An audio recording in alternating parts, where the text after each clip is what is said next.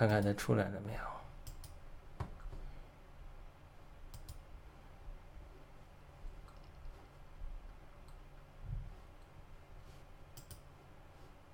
出来了。哎呦，他直接就推出去了，我是播的歌呢。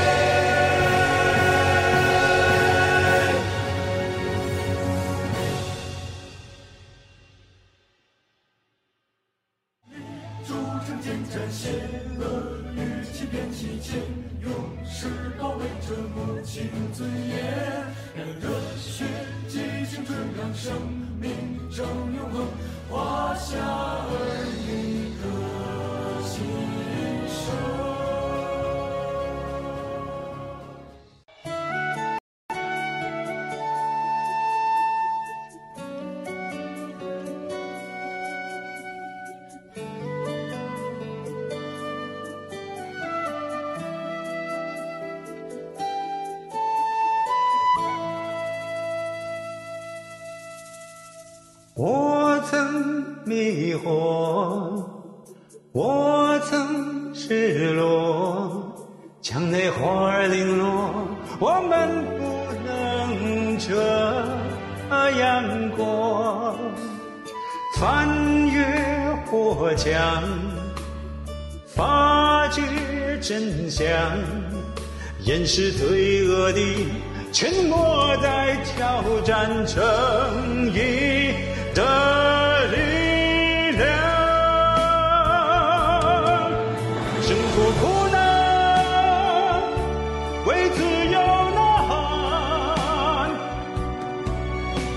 和良知，醒来都不晚。新的一代，你我站出来，共同灭灾，为了。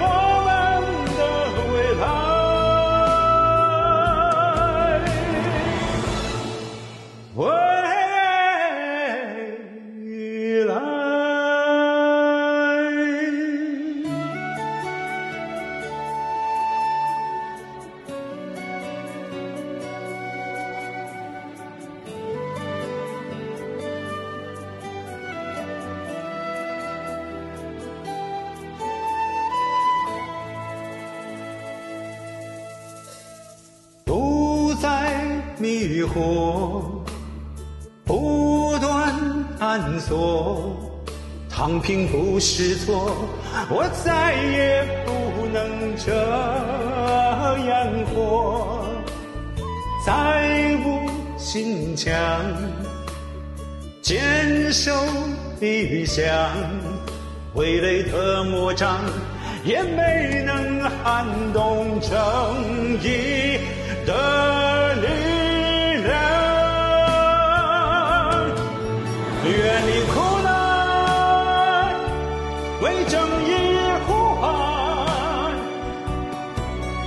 爱和良知。醒来都不晚，新的一代，你我站出来，携手灭共，创造新的梦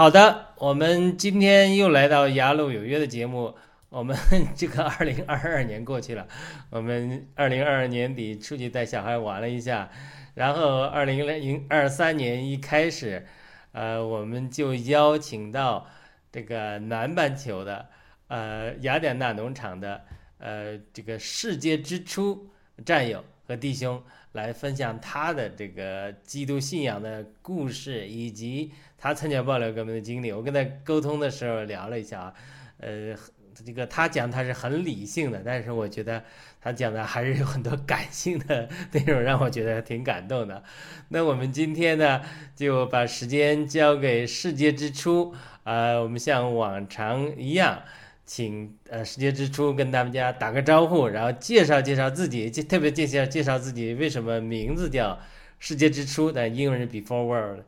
好的，我们时间交给世界之初战友弟兄，谢谢，有请。嗯，谢谢雅鲁弟兄的邀请。嗯，我是世界之初全球的战友们好，很高兴跟大家分享我的信仰历程。嗯。就是那个谈到我的信世界之初，哦，这跟圣经有关，因为圣经上，呃，新约里面也好，旧约也好，这个最大的奥秘都是在世界之初，所以我就是为了探索这个奥秘，所以对这个奥秘最感兴趣，所以我自己就喜欢用这个名字，非常好的名字，对。那但是。嗯，你说，嗯，那那你讲，你刚才没讲完呢，你接着讲。嗯。嗯，就是，呃，因为呃这个这个郭先生这个爆料当中也提到这个这个叫什么韦伯的望远镜，嗯，望到了世界之初，所以我也 也这方面也感兴趣，所以两方面的原因，我就用了这个名字。好的，那我们会面后面会谈到你进入爆料革命的这段经历啊。那我们呃呃这个开篇呃，我们就请这个世世界之初先谈一谈你在国内跟到澳洲时候的这个生活经历的不同，以及呃你怎么接触到基督教信仰的？嗯，我是我信仰当中。在国内的时候应该是个空白，因为也不知道基督教，也不知道什么教，跟跟什么教都没有什么关系。因为我家里的背景，嗯，是没有宗教观念的，就是我们也是一个生长的环境里面，也是个无神论环境里面，所以我们从小长大的环境，呃，是没有宗教的。有了，呃，出国留学以后，那么才开始慢慢的认识上帝。我们那时候留学，呃，都时间比较久了，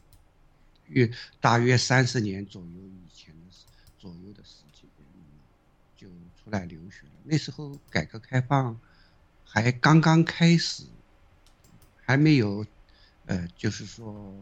环境还没感受到改革开放的影响，但是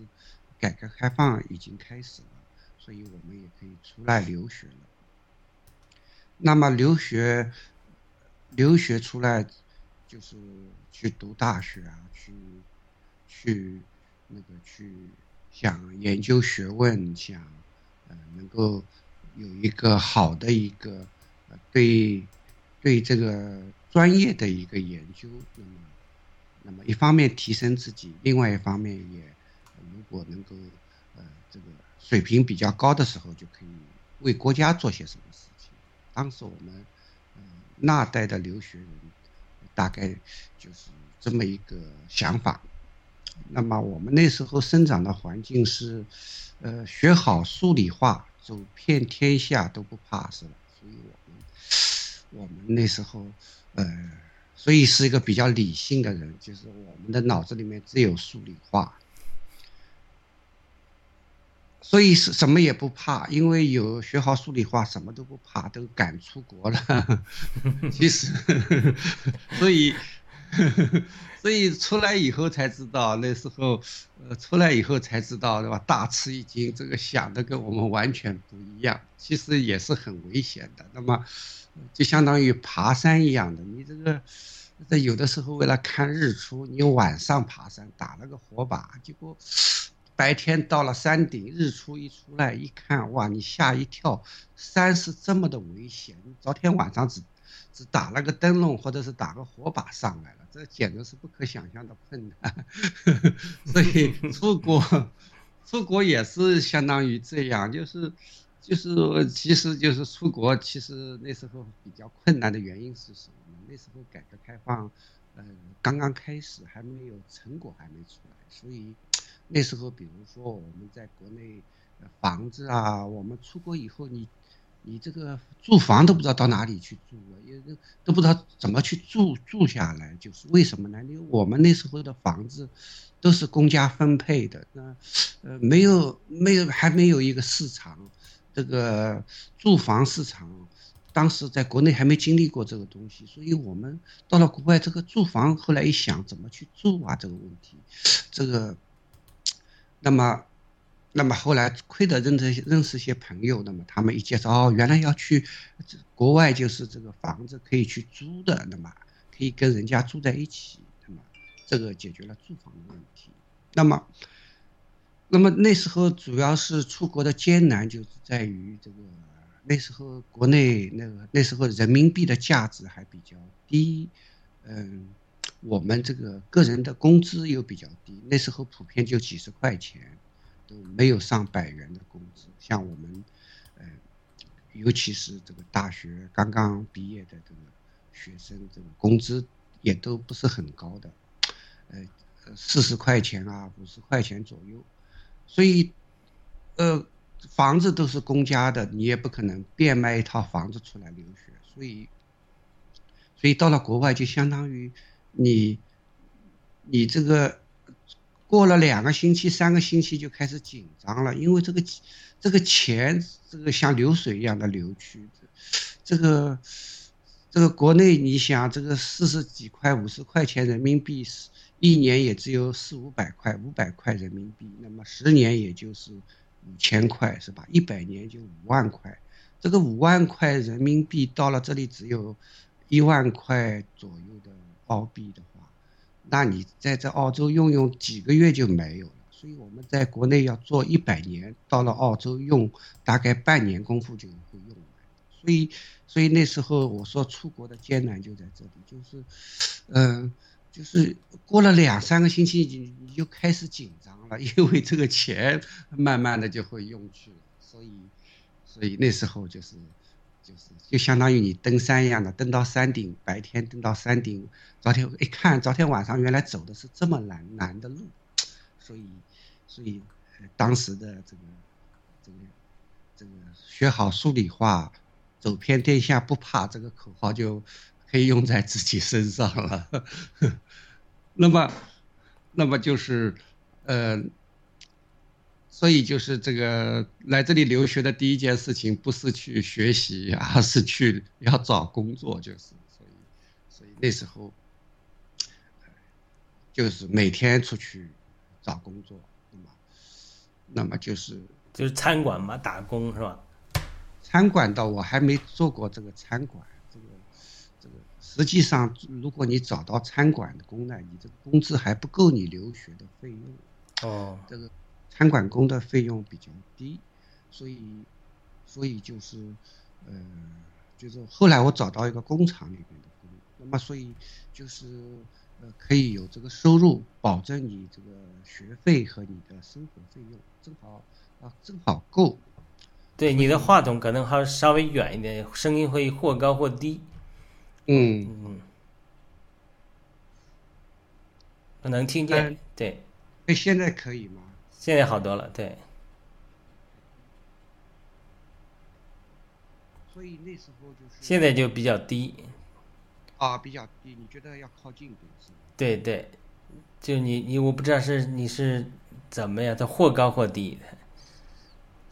嗯，或高或低哦，这个问题。嗯，那我就改一个话筒。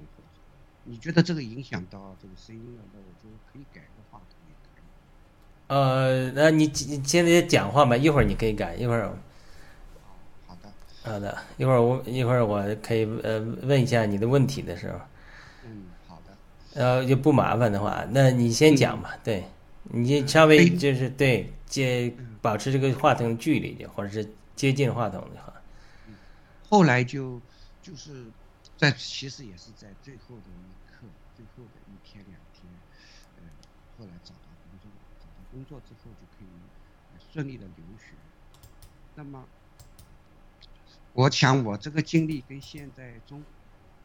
呃，中国的那个很多人比较相似，因为什么呢？就是中国很多人他这个买了房子，借了房贷。呃，相当于每个星期他们都需要，呃，需要去还房贷。还了房贷之后，其实生活上的费用也所剩无几，所以这个生活的压力比较大。如果你这个一个月、两个月不工作，半年不工作，呃，就会产生那种焦虑感，跟我当时的焦虑感是一样的。因为那时候这个这个经济上安排的比较紧，所以所以就是你不能没有工作，所以读书都都工作和读书都必须要有，而且是两个都是都是要有一个全职这个精力去投入。如果没有全职的精力，你就是没有条件去把它输出下来。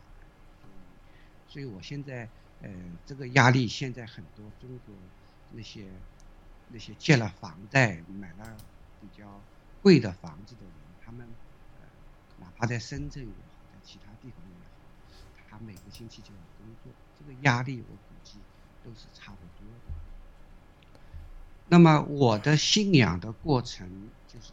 当我的读书能够顺利的进行下去那我们还是请那个呃呃世界之初可以换个那个耳机，好像是哦。呃这个距离讲话的时候一会儿远一会儿近，或高或低。那我们呃这个给呃世界之初一点时间来换一下这个耳机。那我们之前也跟我之前跟世界之初沟通的时候，他也讲到他这段经历。在国内的时候，那是因为他留学时间比较早嘛，不光他那个时候，我那个时候留学的时候也是这样。如果家里不是很有钱的话，如果工资的积累，那时候我的工资几百块钱，所以你那时候几十块钱，那更早了。所以你这个工资，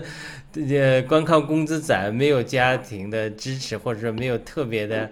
这其他方面的财务来源，那在海外留学是比较辛苦的。所以，世界之初战友他讲到当时可能还比我们年纪还大，这个那个时候到澳洲留学，或者当然有的是到美国、到各地留学之后，他这个其方呃各方面经济方面的压力很大，对你的身体呀、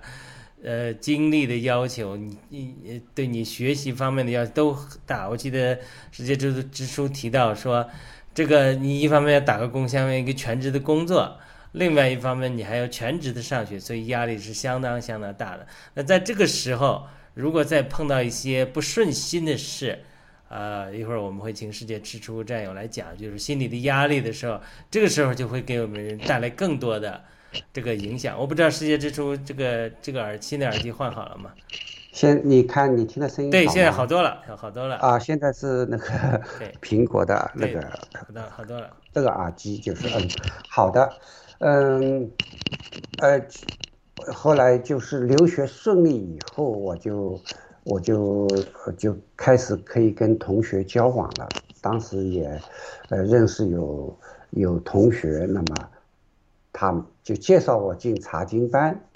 那时候就开始接触到基督教了。那么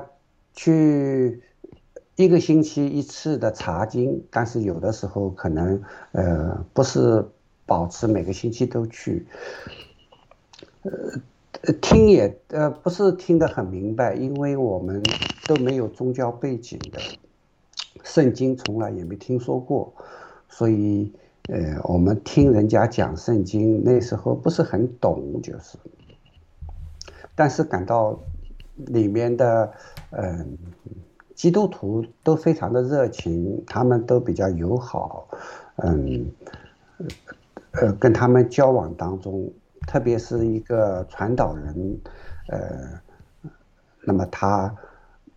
他也是海外的华人，那么他呃跟他交往当中，那发觉他，嗯，就是我们特别感兴趣的东西，他呃不是那么在意，比如说。我们喜欢谈那些李嘉诚啊，这些这些大资本家，哎呦，发觉他，呃，没什么反应，那么，那么感觉他们对对钱财也不是那么那么的很留意，就是，那么，为人都和善，所以呃，跟他们的交往还是很开心的，所以。跟他们的交往也是在这个持续当中。那么讲到这个，呃，所以交往当中，这个，呃，能够进入到这个跟神的关系，或者是进入到这个宗教里面呢，还是有很大的距离。但是我感受到每一个人都是可能会或多或少有一个天然的宗教，就是我们心底里面，我们的。嗯，就是说，我们的潜意识，就是我们思想之外的最深层的思想，里面可能都会有个天然的宗教。我是怎么发掘出我这个天然的宗教？我的思想里面可能是没有宗教的，但是我的潜意识里面到底是什么宗教呢？所以我现我挖掘出来，就是有一次我跟。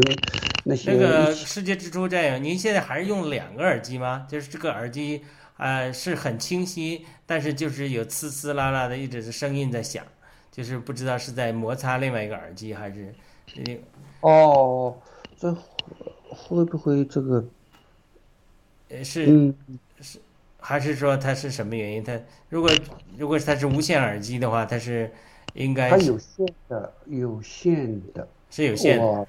哎，我想想看啊，我想想，那可能是接触的问题或者什么的，因为，呃，该第第一个呢，它是呃没有这个呲呲啦的声音，但是声音或大或小。那现在这个没声音很清晰之后，但是却是，呃一一一直有杂那个噪音，好像在晃动耳机，或者是可能耳机是有问题了。哦，那我现在再换个耳机，我把我这个戴的耳机换成这个这个电脑本身的耳机。哦，对，那那你看现在好多了。现在你觉得怎么样？现在好多了，都没有滋滋啦啦的声音了。刚才就一直有滋滋啦的声音。现在那我那先继续对对，对我现在用的电脑本身它的它的内接耳机让它对对好的。那么我就是讲到我的天然宗教，我发掘出怎么去发掘出来，就是，就有一次跟跟跟一起工作的人一起瞎聊天，那个中午吃饭的时候，我们当中，呃，都有很多那些那时候，呃，两伊战争刚结束的时，候，我们这里有很多伊拉克，呃，过来的工人，呃，同工作的人员。呃，我们在一起聊天，他们就就喜欢问问大家什么宗教啊，怎么，呃，那么当时在在很多人当中，大家都说到自己的宗教，他们在伊拉克也有人呃信伊斯兰教，但是也有很多人他们信基督教，因为因为在伊拉克这愿意出来的人很多，他们可能是基督徒，所以他们问。大家有什么宗教的时候，我我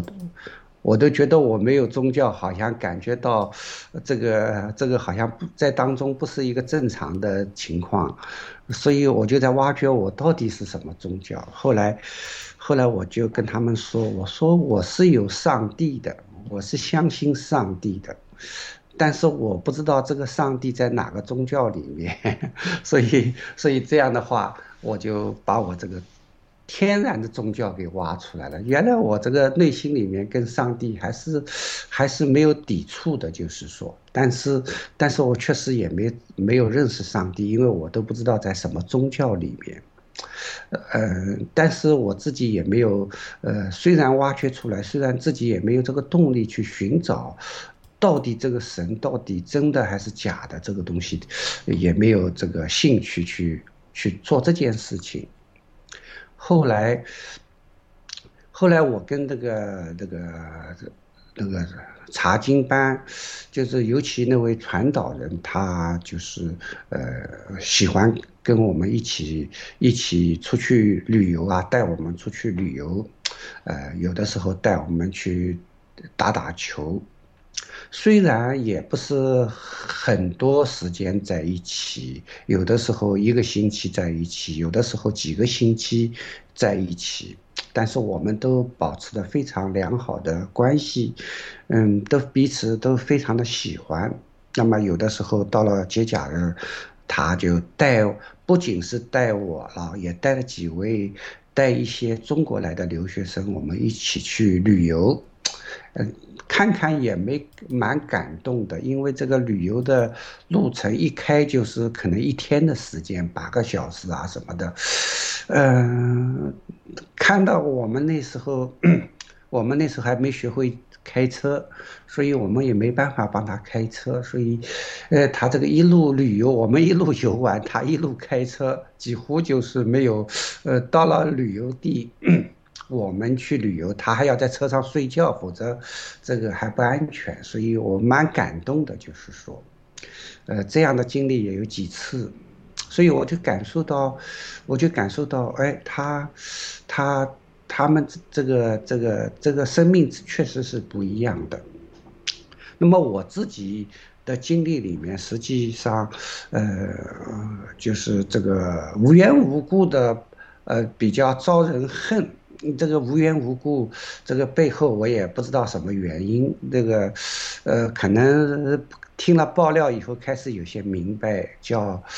叫。可能是叫完美的犯罪吧？什么叫完美的犯罪呢？就是说弄弄到你很难受，甚至弄到你要跳楼了，但是你还不知道这个什么回事，就是所以这叫完美的犯罪。所以我这个以前的经历是这个无缘无故的恨，也不知道。这个这个从哪里来的，所以也不清楚。你如果去一个地方工作了，时间一久，哎，这个这个老板好像得了传染病一样，他开始就是对你发出无名的火，是吗？就是，但是你也不知道他，你从来我从来跟人都没吵过架，怎么他发出这个无名的火？所以这个就是无缘无故的恨，也就现在我知道了，可能是这个完美的犯罪。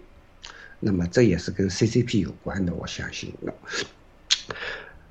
这位传导人之所以呃这些小小的行为，可能我们每个教会里面的人，我也带很多人出去旅游啊，我做的比他更多，呃，但是但是好像这个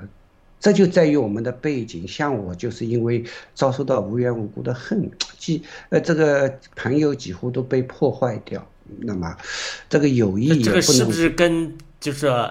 在中国那种扭曲的社会环境，特别是我不知道您经历过文革没有？就是说没有不经历过文革，也是文革之后，就身边这些人，特别是呃国内这种政工啊干部啊，或者对你你像对您搞专业人士，或者您嗯希望是就是说，可能你不去说句不好听的话，可能你不像人家去拍马屁，对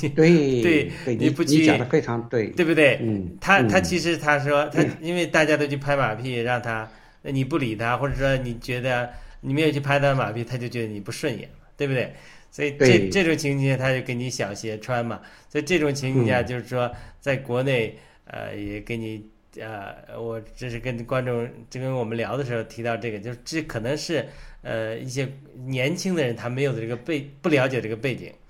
嗯，因为你是这个这个国内这种环境下，你特别是你搞专业的人，你不去拍溜须拍马，他他就觉得呃你不对劲，嗯他就要找跟你吵小小小，其实其实不一定是您的问题，而他们心灵扭曲的问题。对对，其实我们都是爱美，实际上我对每个人都友善，就跟跟人从来没仇恨的，也不会跟人家吵架的，所以我们对人没有什么不尊敬的地方。但是，但是这是个扭曲的世界，是吧？扭曲的对对对社会，嗯，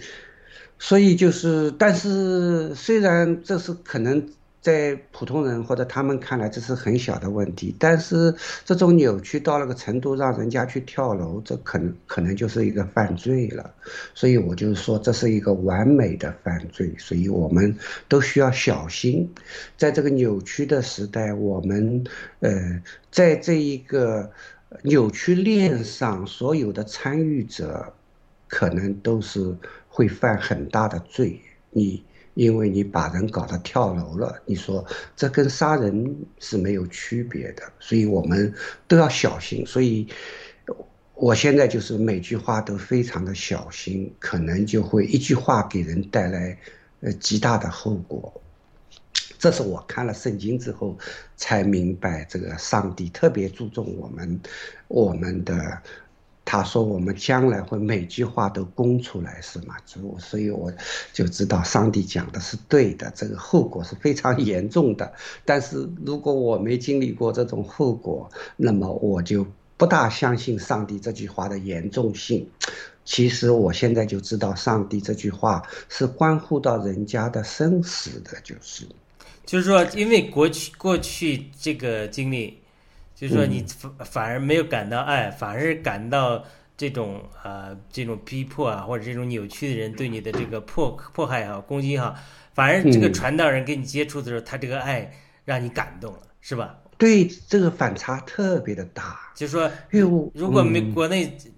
就是说没有经历过这个苦难的人，他从小在家庭很健康，或者社会都宠着他的长的，他就不觉得，就是我我们在呃校园传道的时候。我们接很多新生，嗯、我们接到凌晨三点钟、四点钟接个新生，接到他，他很冷眼下来，他觉得那你接我很正常嘛，你要接我的，他就他没有这种，哎，对他这种独生，他没有一点，就是说，当然我们不知道他后面有没有。呃，心灵里有没有事后会想起来这种温暖？但是刚刚他来的时候，因为他是独生子，他想他觉得有人帮助他，他觉得都理所当然的，就没有您说这个传道人去开车带您去旅游啊、玩呐、呃，有感动。您您甚至说到同伴中也有说，这有什么可感动的？反正您有感动，是吧？对他们基本上都没信上帝，后来就是，嗯、所以，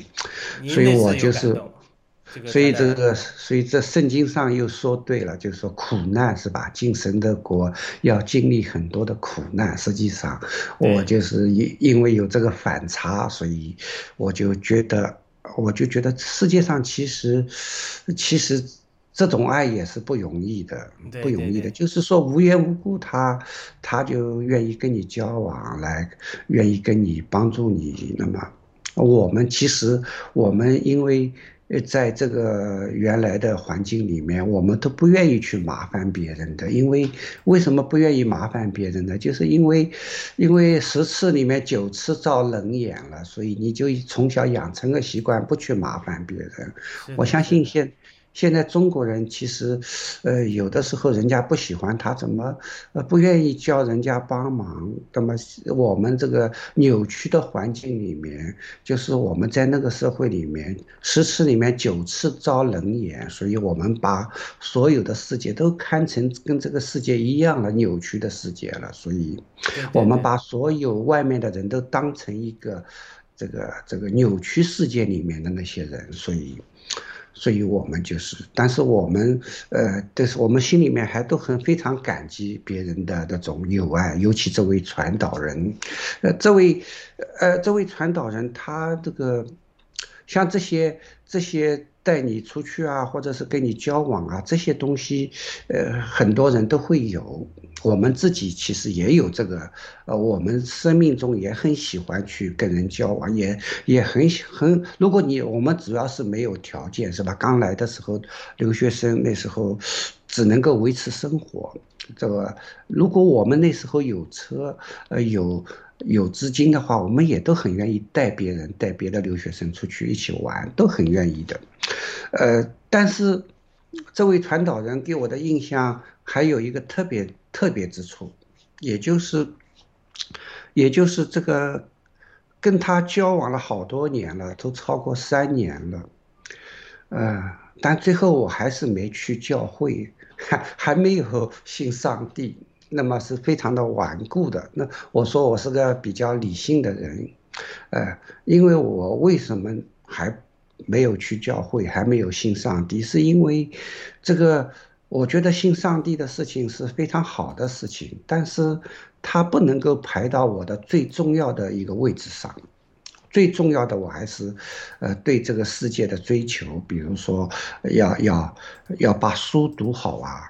那么我也是有这个条件去读好的。当初这个申请澳洲和申请美国，我都是同时申请的，是吧？就就是像呃美国任何的学校，基本上我都可以申请成功。像像那个麻省理工学院都给了我这个研究生院的录取录取信，所以我们这个自己也是有条件去追求这个社世界的，追求这个社会的。所以那时候就。摆在最重要的位置就是，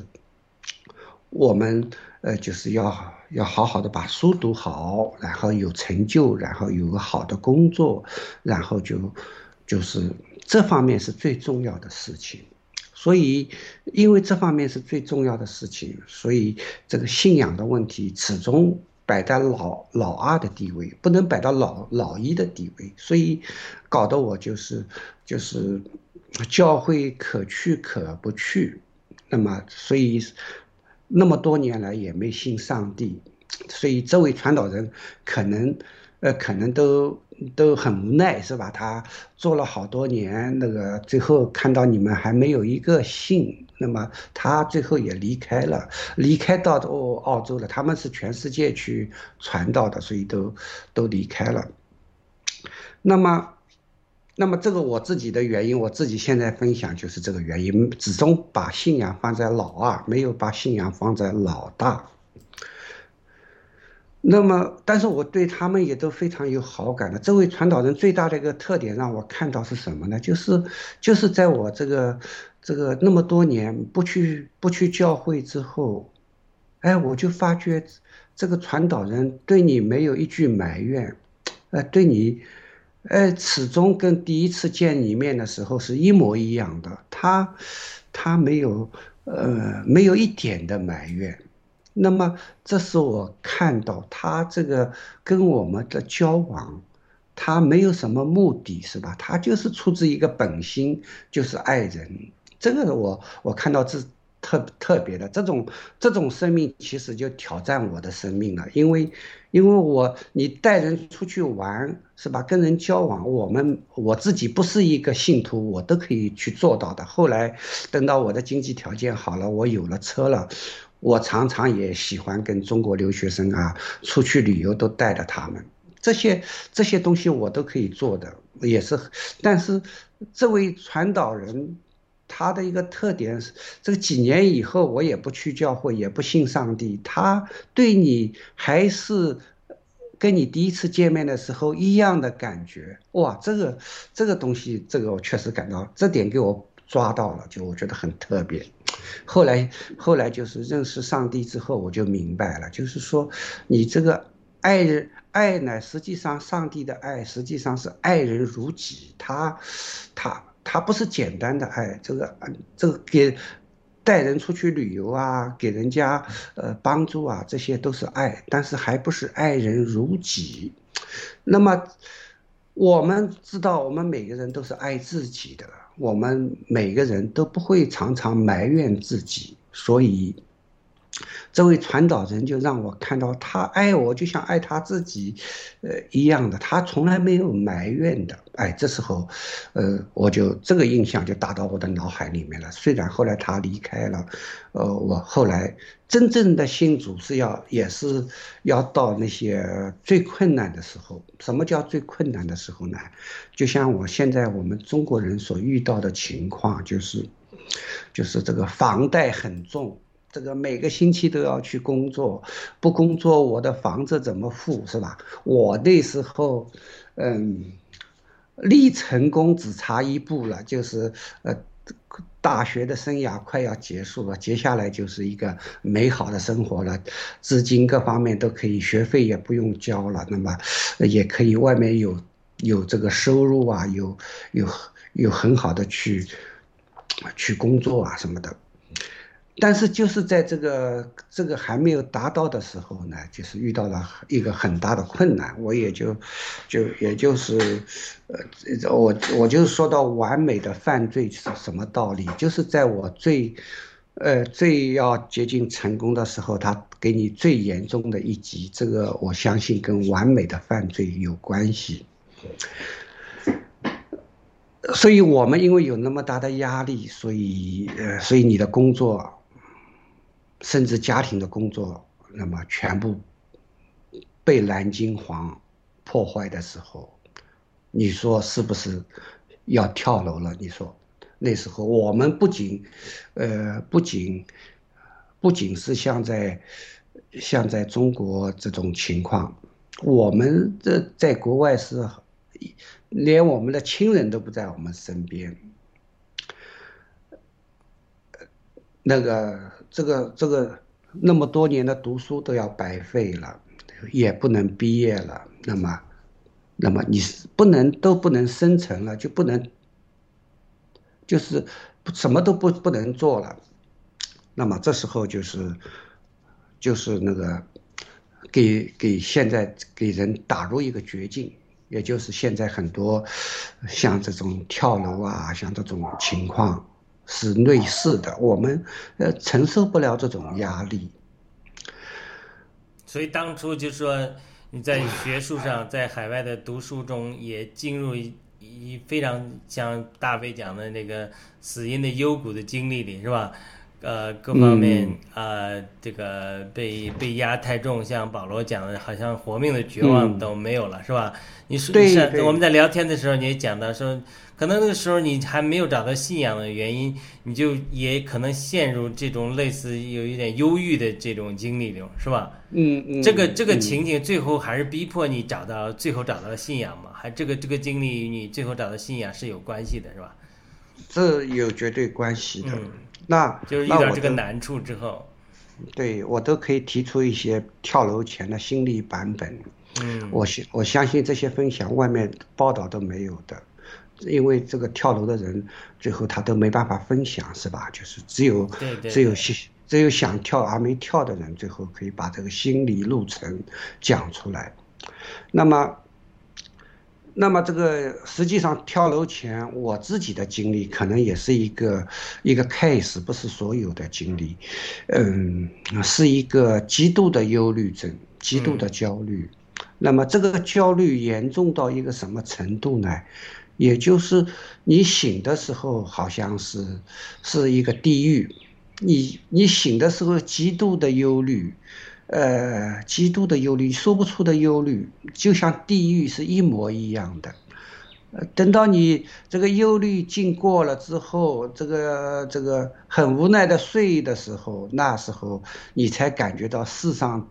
世上的甜美，那时候才感觉到甜美，也就是我们跟常人是相反的，常人是是这个白天是开开心心的，是一个一一个好的状态，生活动力最强的时候。睡觉的时候反而是休息，是一个放松就放松，就是一个没有知觉啊，就是那种情况。我们是反过来的，就是当我们白天的时候，我们是极度极度的忧虑，感觉在地狱里面的一般的；当我们睡觉的时候，反而是。反而是一个，好像是一个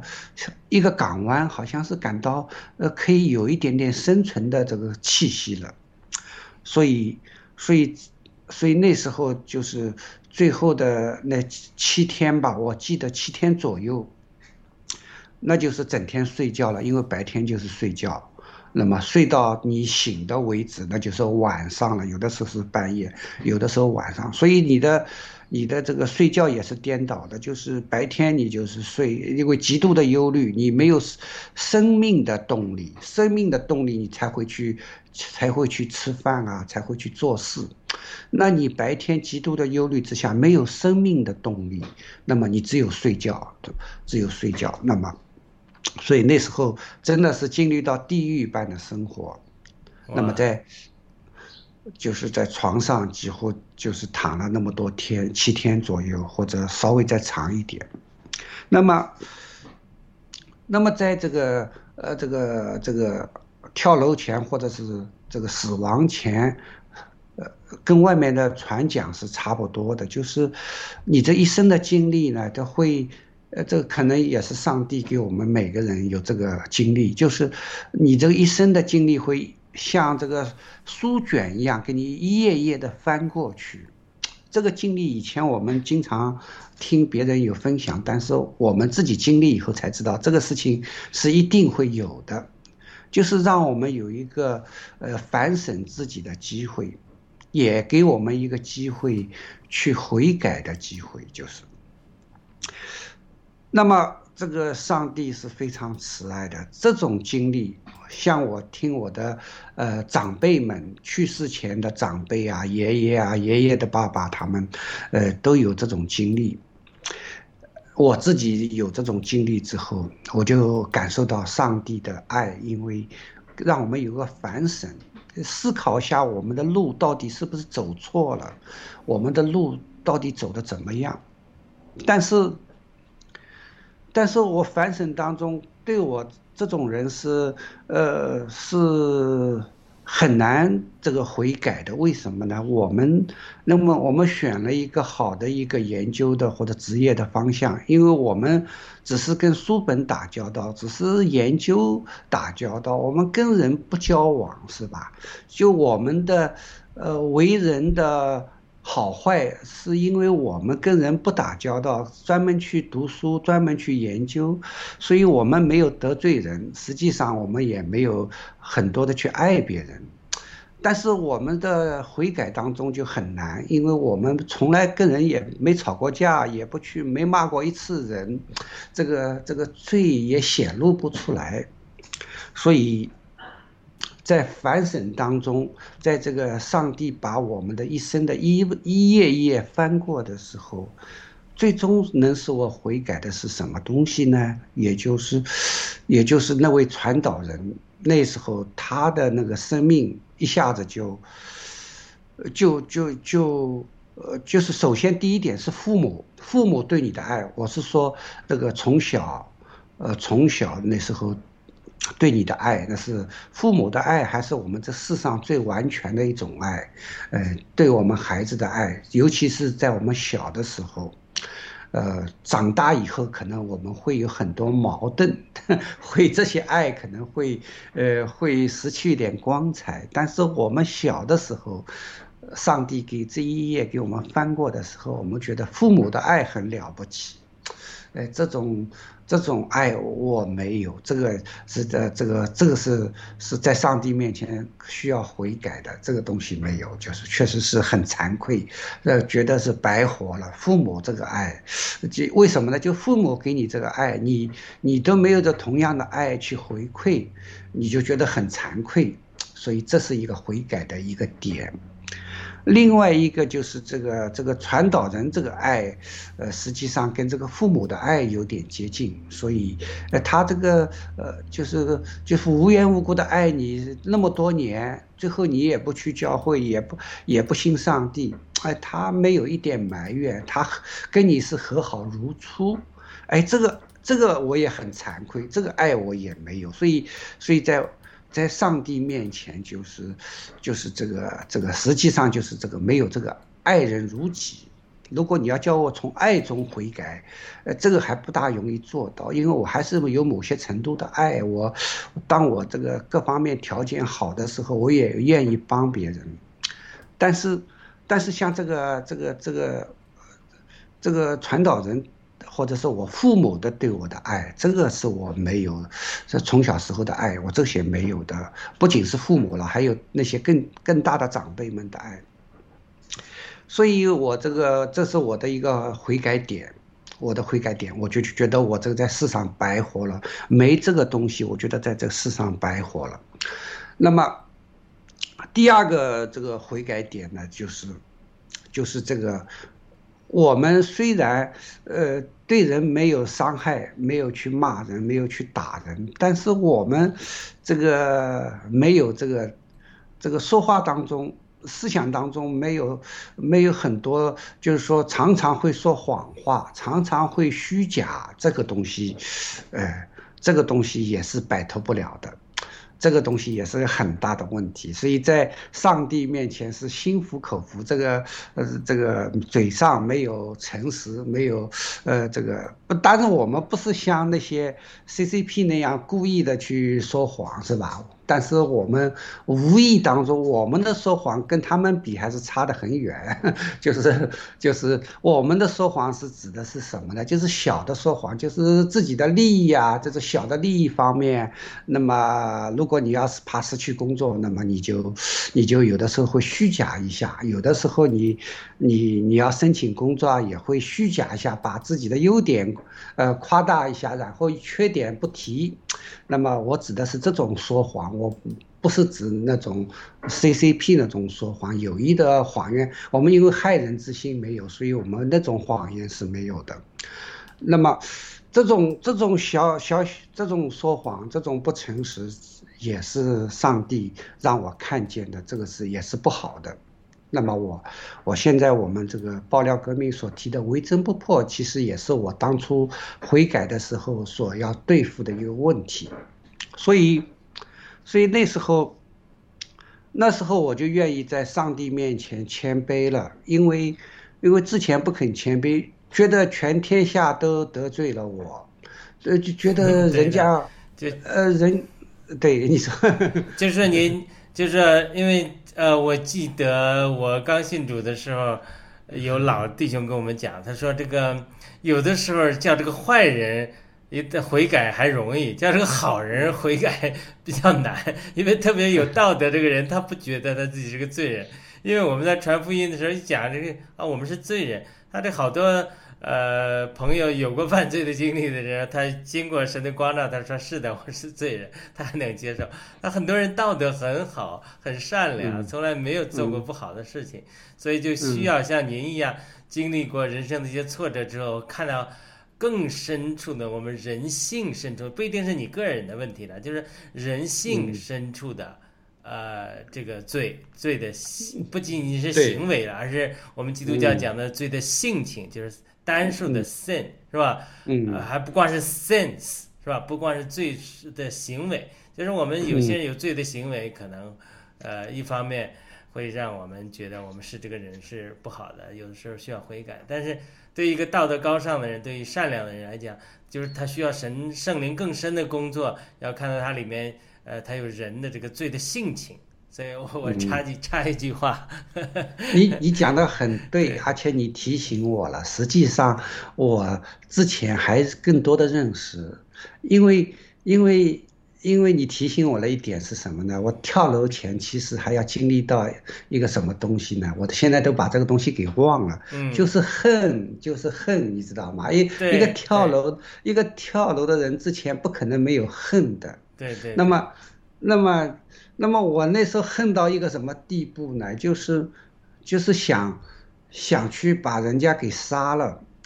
就是这个那时候美国不是有个刘刚事件嘛，对对对开枪对对，把人家给杀了。如果我在美国，可能我就完蛋了，我就可可能会像刘刚一样，那 去弄把枪，那去对我有伤害的人，我都通通的去把他们干倒，这至少是值得了，是吧？就是一条命换很多条命，就是对我我明我非非常深刻的明白你这个经历。我以前信主之前，因为有一个亲人是这个伤害过我，所以我也心里恨他，对他也很冷淡。那后来我一信主之后，我就就就感动，我就是要学习，因为教会叫我毕竟你要，因为我认识到自己是罪人，我也伤害了别人一些朋友，所以我我们都学习去寻求呃伤害我们伤害的人的赦免，并去积极学习赦免人。所以呢，我就呃去赦免他，还写信给他，写信给这个亲人，说我我赦免他们，呃，我过去一直呃计较他过去对我们的伤害，我这个是不对的。呃，等后来他们来，甚至来这个美国这边玩，我待他们非常友善，他们就真的看到说，因为我信主之前这非常斤斤计较，非常那个还是一个。嗯就像你这种经历，这种恨，我我印象中也很深的。就是当我们这个人里面有恨的时候，他这个恨呢，他像一个毒蛇一样，他需要去咬死人。但是首先，他这个毒蛇在这里毒在发酵的时候，是在你心灵里要咬死你自己。所以嗯你刚才讲的，就是每一个呃走向这个遇到不幸的挫折，或者说呃他这个呃这个我们讲的弱者吧。他这个恨，他是他的一个武器。我在神学院的时候，他有这个一个韩国老师叫 Andrew Park，他就特别发展出一个神学理论叫恨，恨，他用韩语写的恨。他说为什么这个恨是非常的这个重要的？他说他是这样，他说他发现了，他他爸爸是在朝鲜呃生活的，后来被。呃，这个朝朝鲜变天了，跑到韩国去，然后韩国又被日本侵略，所以整个他发现他们他的爸爸他那一代啊，很多韩国人心里充满了对北朝鲜那些那些人和日本人的恨，在这种这种恨恨到一个地步，他说很多韩国人心灵都扭曲了，所以他提出一个汉的理论，他说。这个他说救恩呢，基督教的救恩包括两个方面，一个方面呢是对于犯罪的人需要。呃，寻求神保险的捷径和饶恕。嗯，他说，第二个呢，呃，这是第二个呢，这个被伤害的人呢，他讲了他自己家庭的经历的时候，就一定要学习救恩的另外一个方面，就是，呃，去饶恕别人，就好像是耶稣主导文一样，赦免我们的罪，免我们的债，如同我们免了别人的债。他说：“这个犯罪的人就好像我打一拳打出去，我打到墙上，呃，其实我打了别人，打了别人痛，我自己也也痛，对不对？他说他这个被打的人也是这样，他是他本来是牺牲品，但是呢，因他因为受了伤害之后，他不肯饶恕，他一直憎恨，这个憎恨就会发酵，就会像毒蛇一样，就是来不断的来在伤害这个被伤害的人，所以。”所以他讲的说，他说他是救恩呢是两个方面，一个方面是我们犯错的人需要寻求神赦免我们的过错；第二个呢，如果我们是被别人的过犯所伤的人，我们也要经历救恩的另另外一个方面，就是神赐给我们能力和恩典去赦免一切伤害我们的人，他就把这个呃罪和恨作为这个施暴者和被施暴者两个。呃，都需要进借问的两个方面，所以我相信你我们都有同样的经历，就是在我们呃恨别人的时候，其实是最痛苦的时候。嗯，恨的时候就是，呃，美国那个刘刚事件是吧？就是恨的当时你还是有很大的能量的，那时候你还可以去弄把枪啊，可以做些事情。对对对。但是在澳澳洲呢，他弄把枪真的不容易，还要 去各种的考，要去啊保守，哎呀考试麻烦了。对，等到你这个恨时间一长，你的能量就没有了。实际这爱的能量是最大的，恨的能量是最低的。最后，等到你的恨时间一长，你就变成了极度极度的忧虑，你的能量没有了，能量场呃，极度的衰弱，最后生命就要走向这些跳楼啊这些东西。对所以，对对所以，所以我也很感谢我原来是第一的志愿是想去美国的，但是，呃，但是来到了现实的这个环境下，来到了澳洲。但是我也很感谢上帝让我来到澳洲，否则我在美国可能现在没有命了，就是。对你讲这个问题，又让我想起美国一个非常著名的传道人叫辛宅迪 （Cindy Jacobs），他也讲了一个类似的故事，讲他一患抑郁症后来得医医治的故事。他这个故事是这样的，他说他父亲是个牧师，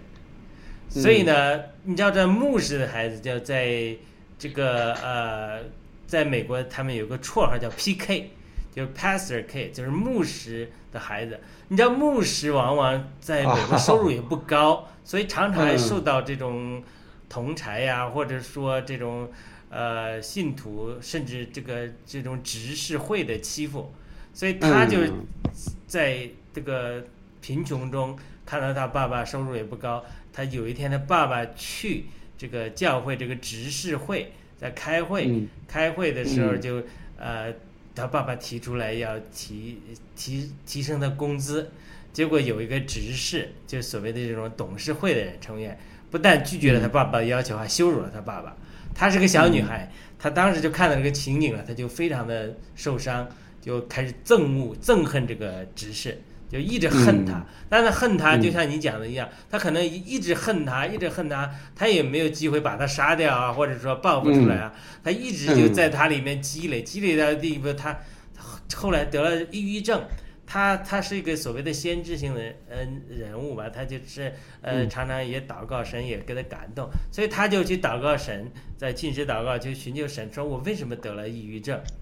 这个神就给他感动说，他说抑郁症呢就是愤这个呃这个愤怒发酵之后所产生的，就是 unreleased anger，就是说你因为你的愤怒仇恨太多了，但是在你的心中积累太多了，又又没有释放出来。所以它在里面发酵了，它就当然你说像刘刚这样的，他就说如果他走向极端，他会去杀人，他会去爆发出来，嗯爆发出来就产生极大的伤伤害力，对吧？极大的伤害力之后，可能对我们的这个人又产生很多的伤害。但是如果他没有把这个伤害力爆发出来之后，他一直在这内化，一直在这发酵，他呃，如果我们的心灵这个有软弱的时候，他就会变成抑郁症。所以他就是、呃，听到这个故事，神说：“那你怎么解决这个抑郁症呢？”他说：“那你就要找这个源头。”他就呃又不远千里去找到当年他这个恨这个执事，去跟他道歉，说：“我一生恨你，呃，这个神让我来向你认罪。”所以他说他这么做之后，呃，他也得到了心灵的释放。他也这个人现在非常有名的一个呃传道人，他也得到了医治了。所以说，我不知道您后来经历了救恩之后，有没有经历这种赦免啊，或者说救恩这种这个信心带来的喜乐，或者给您带来的生命的重生的改变。这个东西就是要这么看，就是说，呃，神除了这个慈爱之外，我们还有一个是，呃，公正是吗？就公正，就是，就是，现在基督教，呃，这里面我估计是个偏差，什么呢？就是，就是去伤害你的人，你还要跟他去道歉。实际上这是不符合神的心意的，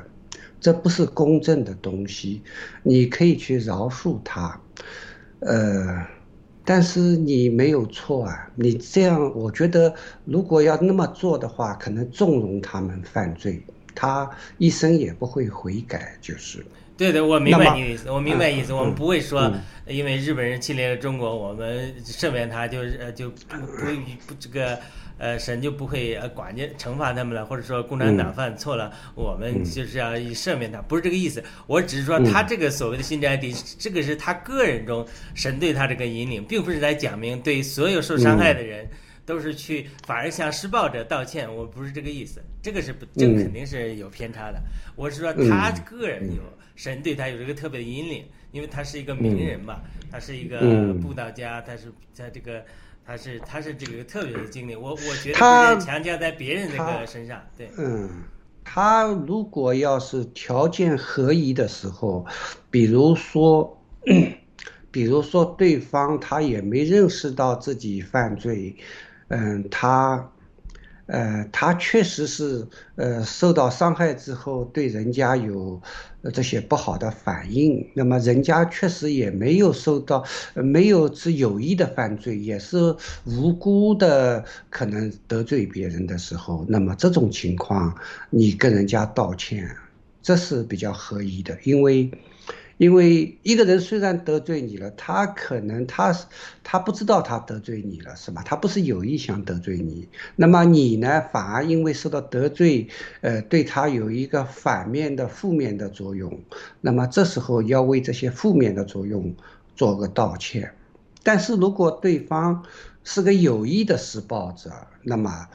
如如果你道歉的话呢，这是纵容他犯罪。对对对，我同意的，我同意。我在我们教会他们得救的时候，也是有年长的弟兄这么教导我们说：如果你犯罪有行为伤害到对方，那你他对方受到伤害，你就向他道歉。如果你只是心里去呃呃这个有抱怨有恨他，他并没有受到伤害，你讲出来道歉，反而让他。觉得呃没事找事，反而给他增加新的麻烦，就这个往往就向神向主道歉就好了。嗯，就是因为你的是你的态度问题吧？你主要是向主道歉，呃，理清你说我不应该恨这个人，但是他是施暴者，那神是公义的神，神说了深渊在我嘛，对吧？我们所谓的赦免只是向神呃来讲述我们恨人的不对，但并不是。去呃代表神来处理施暴者的情形，所以所以呃我我我相信这个呃这个这个这个您您这个经历真的是绝对不是个人的一个经历啊，是很您谢谢这个世界之初战友您敞开讲的这个经历，因为我们每个人，我特别是我们中国人深受共产党迫害的，很多人都心里都满了仇恨，所以这个仇恨怎么能够释放出来？呃，又像您讲的，又顾到呃，如果我们又要顾到施暴者怎么能够受到惩罚，所以我们的到我们这个赦免这块儿，往往只是说是我们跟神关系的沟通，因为神的话要求我们赦免我们的仇敌，我们赦免之后，我们释释放，把这个审判的权柄交给神，并不是说神不会行公义，神还会在他的智慧和公义中来审判所有的人，所以只是我们。在回到呃赦免的时候，把这个权柄交给神而已。嗯，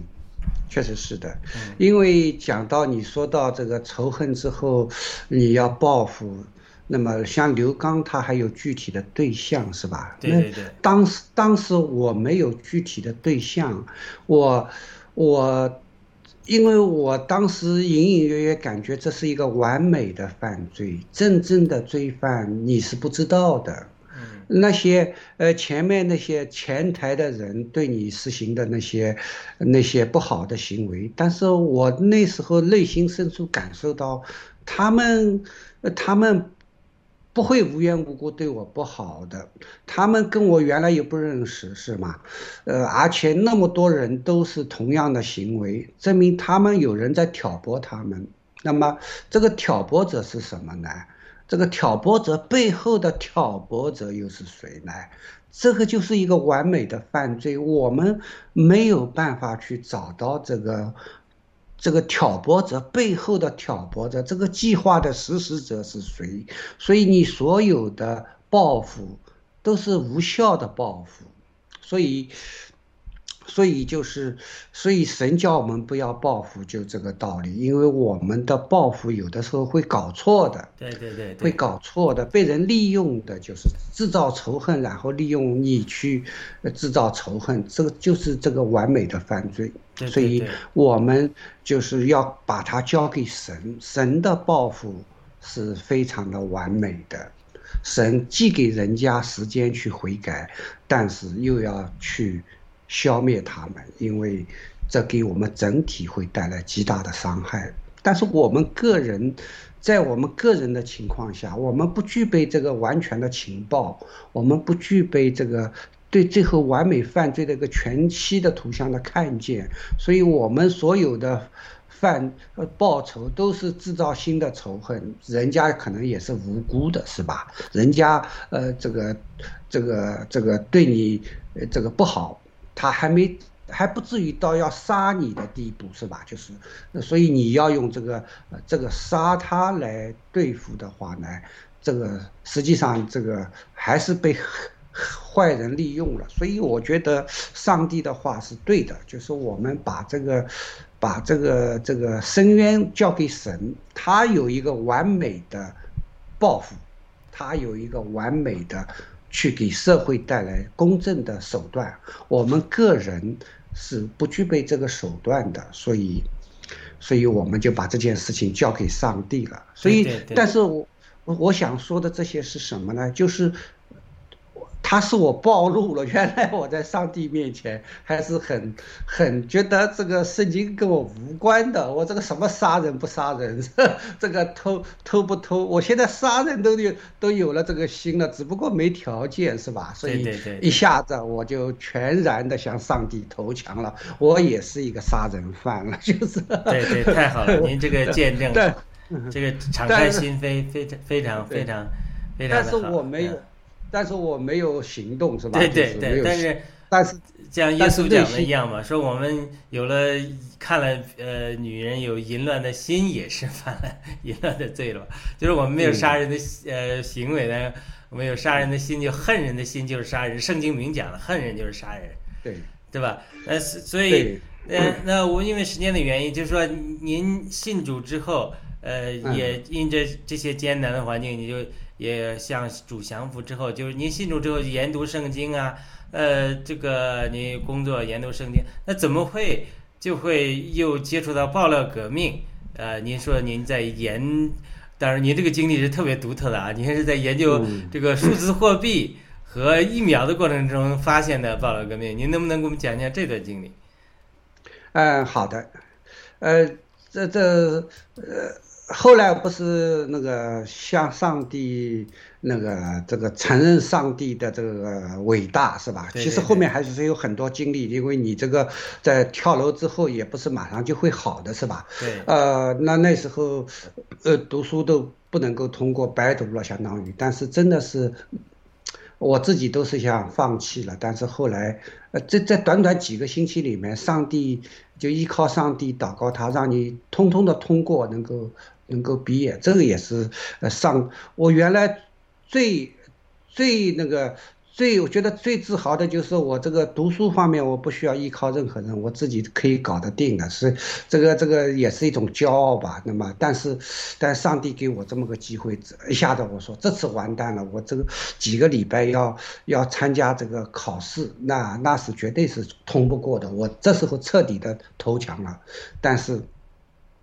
但是那时候依靠上帝了，怎么祷告上帝？那么真的是上帝比我厉害，他真的让我通通过考试了。这个，呃，这个呃，真的是我都不敢想象我能够通过考试。所以，所以这个我就就觉得上帝比我厉害。那我是，那我是不仅是个罪人，而且是这个能力方面各方面都。都比上帝差的要远，就是，所以后来就是全身心的去投入到这个，就是之后我的位置就摆摆摆摆过来了，就是说这个这个上帝信仰的是摆在第一了，其他的工作啊、专业啊，这个这些东西追求啊是放在第二了，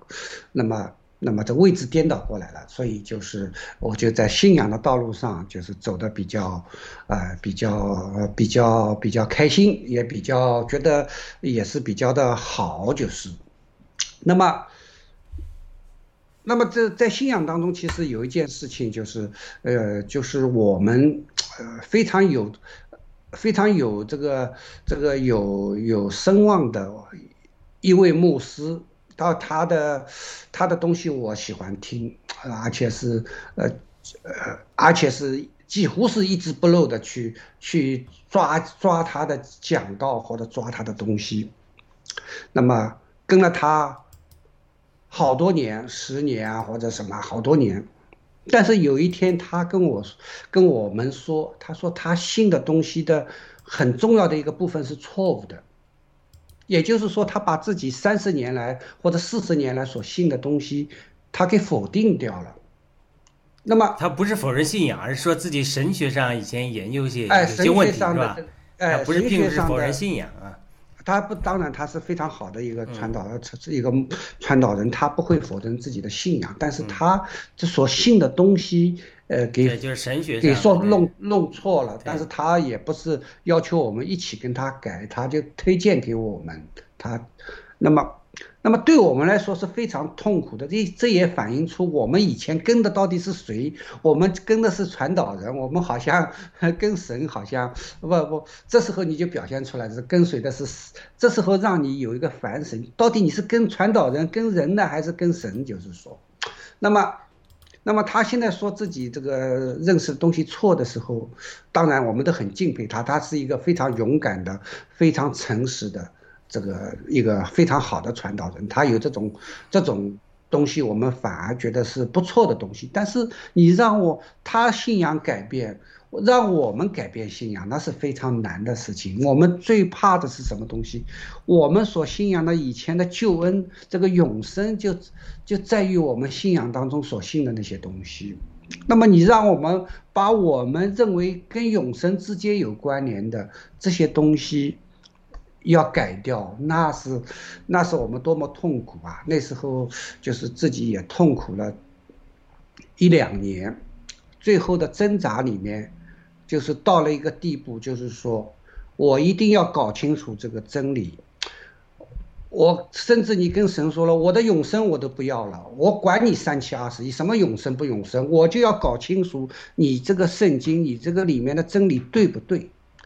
这个比我的生命还重要，比比这个永生不永生还重要。就是说，那时候下定决心了，就是否则你还在这里面慢慢也会焦虑的。这个呃，这个斗争是吧？就是一方面，呃，牧者说他错了，另外一方面，你觉得呃改过来，你这个永生就没有了。这个所以这个两方面的这个牵扯是非常的一个激烈的搏斗。最后你就要成为一个勇者，就是说我不要这个救恩了，要什么救恩？我也不要这个永生了，我就是要把这个道理搞清楚，你这个圣经说的对不对？所以，所以那时候呢，就是相当于断奶期，我们每个人的生长相当于断奶期，所以，所以那时候耶稣为什么要离开门徒，要离开那些萨尔门徒，也就是有个断奶期，让他们成长。不，而不是去依靠依靠别人，是自己跟上帝亲自的交往。所以我就觉得这个传导人的决定也影响了我一生。我就那时候开始独立的思考圣经，独立的去查考圣经。也就是说，每一个神学的理论，我都要通过圣经自己去验证，每一句话、每一个字，我都要把它查清楚。所以，所以那时候，呃，花了很多的时间。但大家可能也看你啥都不干，其实我是在做这件事情。如果我自己不能够搞清楚，所以我就我就就不能够呃信仰不能走下去啊。那么现在就是回到我们的爆料革命了。那么爆料革命，所以我就是因为有这么一个独立思考的人，所以我遇到像像我们。做信仰的人，你知道这个，这个各方面，这个，这个做信仰没有什么收益的，是吧？就是，呃，就是你如果不随从一个一个系统，嗯，的话，你自己这个这个收入是很成问题的。那么我们又是一个独立思考的人，又是提出不同见解的人，那么。那么其实你的收入方面是是很受影响的，但是你因为研究这个真理带来的喜乐，使你忘掉了收入，忘掉了经济的来源。但是但是有的时候你要回到现实当中，要想一想怎么去有些收入啊，有一些有一些经济的收入。那时候这个虚拟货币给我们提供了一个方向，就是那时候你要搞数搞点数字货币，搞些投资，因为他说是将来的一个。一个一个工具是吧？将来的一个财政的一个工具，所以我们就是我，我就觉得就是要这方面要研究一下，能够我们做信仰的人能够呃有一点自己的有一些财政收入。那么那时候再加上后来打疫苗这些事情，两件事情加在一起，那么我就开始这个研究这个事情了，叫独立思考了。那么。那么这这时候你无论从虚拟货币也好，从这个疫苗也好，最后，呃，先是找到币安是吧？先弄到币安，这现个疫苗在必安，OK 对，所以您这个，因为我们对我对这个不太了解，没花这个时间去弄，所以您这个加入报，每个人加入报了个 历程是真是不一样的。您是研究数字货币以及这个研究是否打疫苗进行独立的思考的时候，找到了这个暴乱革命的信息和就是我这这我找找到先那时候是吧？对，先找到毕安，也先找到大胡子医生是吧？就是哦，大胡子医生，OK，那么我终于这个毕安之后，我这个这个疫苗我还找到一个这个反对意见，这个大胡子我很开心。那么终于我听到一个反对意见了，哦但是一个还不够，要必须必须要有两个是吧？嗯，这个这个 B I 你还没你你你也找不到他的反对意见，最后找到爆料革命就是他的一个反对意见，所以我对这个反对意见非常感兴趣的。对吧哦，这样的，对，那么就是，那么就是呃，就是去去这个最后一定是会走到这个，就找到爆料革命的，因为他们里面有不同的观点。那么不同的观点，一开始你还不能分辨到底谁对谁错，但是时间是最好的验证。呃，通过时间，你开始，呃，开始你就知道所相信的东西，要有个考察期的。你这个大胡子医生所讲的，爆料革命所讲的，毕安所讲的，这个你经过实际上很简单，你经过半年、一年，你就搞清楚了嘛，到底谁是说真话的，是吧？谁是对对对的，说讲。这个不难，这个大家可能就缺少这个花这个半年时间去观察，呃，一年时间去观，所以，所以你这个观，我们比较理性的人，所以我们需要观察，所以，所以只一方面观察就知道判断哪件事情靠谱。那么这显而易见，这个这个郭先生的爆料，他他他都是靠谱的，是吧？他这个这个经得过时间考验的。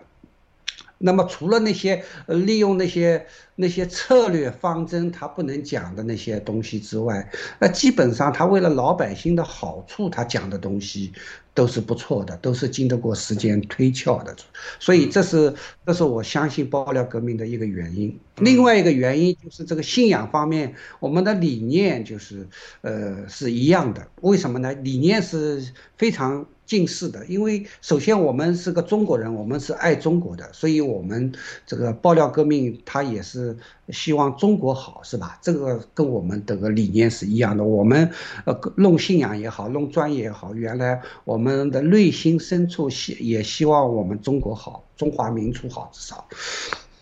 那么爆料革命它也是。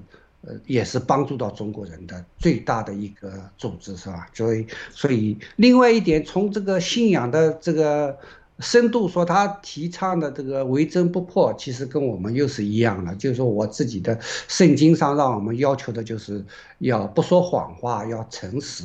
所以跟我们这个信仰是一致的。那么，那么很多呃，另外他呃，这个在国外要弄一个。华人自己的国家，这也是我非常的欣赏的一件事情。因为我我除了中国之外，我也很欣赏新加坡，因为新加坡是一个华人在国外建国，呃，非常成功的一个地方。所以，呃，所以就是我觉得这些东西，哎，这个这个爆料革命都是我想的东西。所以，所以另外这个这个像郭先生所讲的这个这个。要给有信仰的人要有一个，要要有一个经济上的一个一个，让他们能够去从事信仰下去，是吧？就是我现在我就发觉这个，这个是现在的环境或者 CCP 的环境里面，你搞信仰就是没饭吃的，就是说，那么先生提出来，我们是要有信仰的人，有有这个经济能能力去。那有经济能力，你可以把这个信仰做得更好，你可以去帮助到更多的人。所以，所以像我们现在这个这个所有的资源都被他们垄断之后，这个，所以你这个信仰也没多少人听你，媒体也没多少人报道，那么也没一个组织，也没一个就是就是一个一个推动力，所以使信仰。都会遭受到很大的影响，所以我觉得爆料革命是非常不错的。我们，呃，需要推翻那些扭曲的世界，就是就是这个。这就是这个淘汰优质的人，淘汰有信仰的人，淘汰优质的人的社会，是我们所不愿意有的。就是说，那样只会给每个人带来害处，他不会给人带来好处的。实际上，那些最上层的人，他们也是，呃，这这个失去了灵魂又值得吗？就一点都不值得。他们是最大的受害者，他们这个这个勇士里面是最大的受害者，在这个今世里面短暂。的这个几十年里面，呃，他们其实内心的生命也是一个不好的生命，也是里面充满了仇恨、充满了恐慌、充满了算计的一个，呃，这个世界都不美好的，他们都不美好。你想想，这个扭曲的这个世界，这个 CCP 的世界，肯定是是没人得到益处的。就是说，所以我们就是要要有一个好的这个。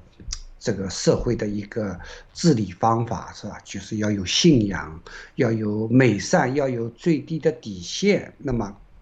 那么使我们的华人社会，甚至我们的世界会带来极大的好处。就是，所以，嗯，你你讲，你讲，嗯，就是我爆料革命，我觉得就是理念相同，理念相似。当然，这个有不同的宗教是吧？就不同的宗教，道教也好，佛教也好，我们都很尊重的。我觉得，我觉得就是要互相尊重别人的宗教，就是他们也要尊重我们。所以这也是这个这个爆料革命的这个宗教这个互相包容、互相尊重，这也是非常好的一点。否则就是你就变成呃就是。就是你就是你要搞一家宗教，那么就怕这个方面，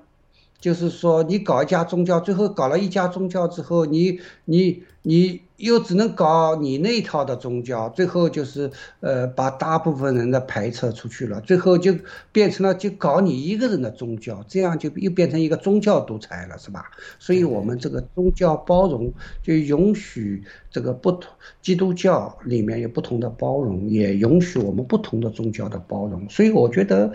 这个这个当然我们的如果要是这个爆料革命在正道上。都信了同一个的时候，都得到我前提就信了同一个，必须是真正的同一个，是一个互相包容的、真心实意的同一个，那当然是最佳的一个情况。但是，但是我们先要从不佳的情况慢慢向最佳的情况走，所以我就觉得这个宗教一个包容是比较好的。我们我们本本身是爱别人的是吧？就是那那么所以宗教这个这个。爆料革命就是，就是我参加了，就是这个，我觉得能够给这个社会带来美好，尤其给华人社会带来美好，就是。那非常好。我另嗯，另外觉得就是，我觉得这个爆料革命其实也很需要宗，也很需要信仰的一个帮助。因为你，你想想当初美国这个华盛顿那时候搞这个独立战争的时候，最后几乎都要失败的，都是很很多次都是华盛顿，这个这个跪下来祷告上帝，祈求他的帮助，那时候战局才扭转。所以我就觉得这个这有这么一批爆料革命的人，他们都有心为为我们这个人类谋谋福祉，为华人谋好处，那么我们应该在宗教在在信仰上。呃，给予更大的支持，就像当年这个华盛顿将军，他能能够去向上帝祈求的时候，给这个给他他们的这个美国带来好处一样。所以今天我觉得，我这信仰是这个爆料革命中的信仰，这个人越多越好。所以就是，所以这也是我的一个想法，就是谢谢。好的，那非常感谢世界之柱战友这种呃的这个呃发自肺腑的分享。和这个经历死因忧果这些经历的谈，呃，这个敞开啊，我相信很多的战友经历同样的苦难的人一定会受到很多的安慰，呃，也谢谢这个世界之初战友给我们最后讲到对新中国联邦这样美好未来的一个期许。我们在呃不知不觉已经一个半小时了，我们请世界之初呃战友如果方便的话，给我们做一个结束的祷告。呃，祝福所有的战友们，祝福新中国联邦和报了革命，谢谢。嗯，谢谢雅鲁。呃，那我就做个祷告了。好的。亲爱的天父，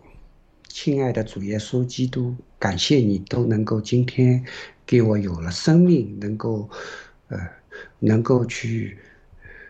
去在信仰方面能够参与进去，也就恳求你祝福那个郭先生和他的爆料革命，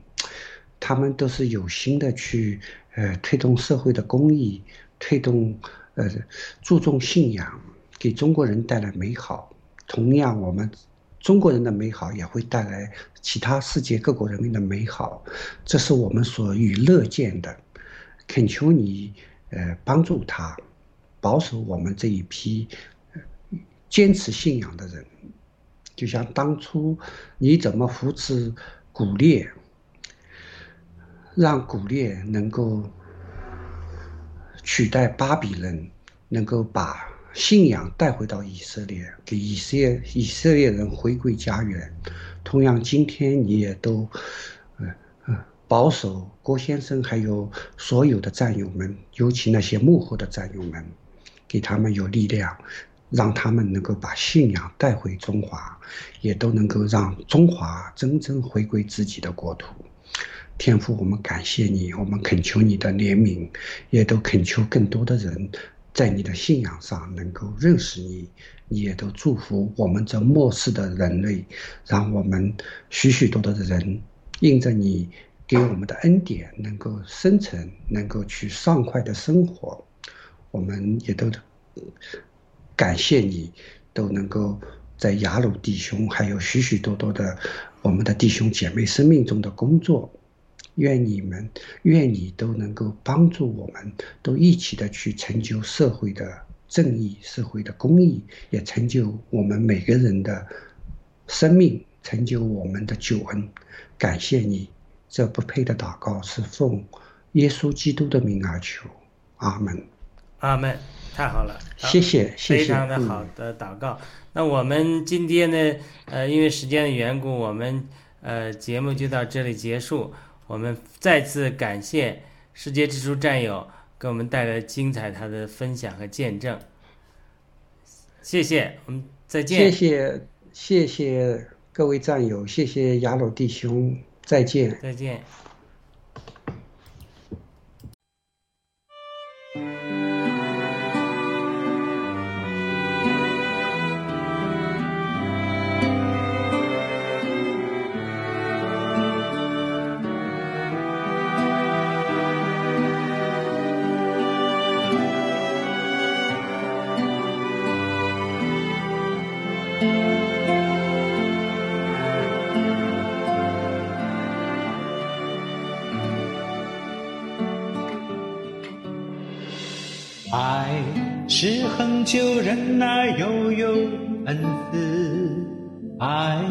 是不嫉妒；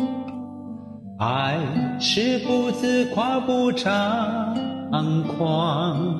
不做害羞的事，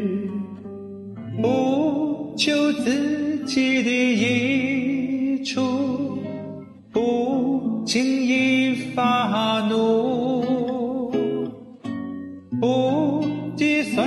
下的恶，不喜欢不义，只喜欢真理。凡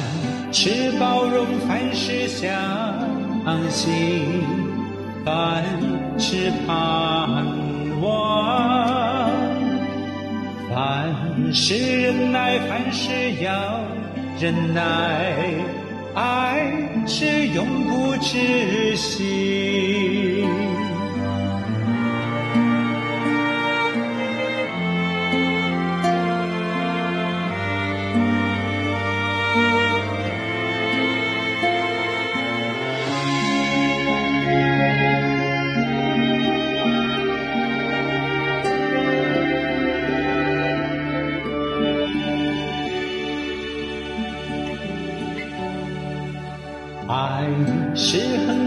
人爱悠悠，恩慈；爱是不嫉妒；爱是不自夸，不张。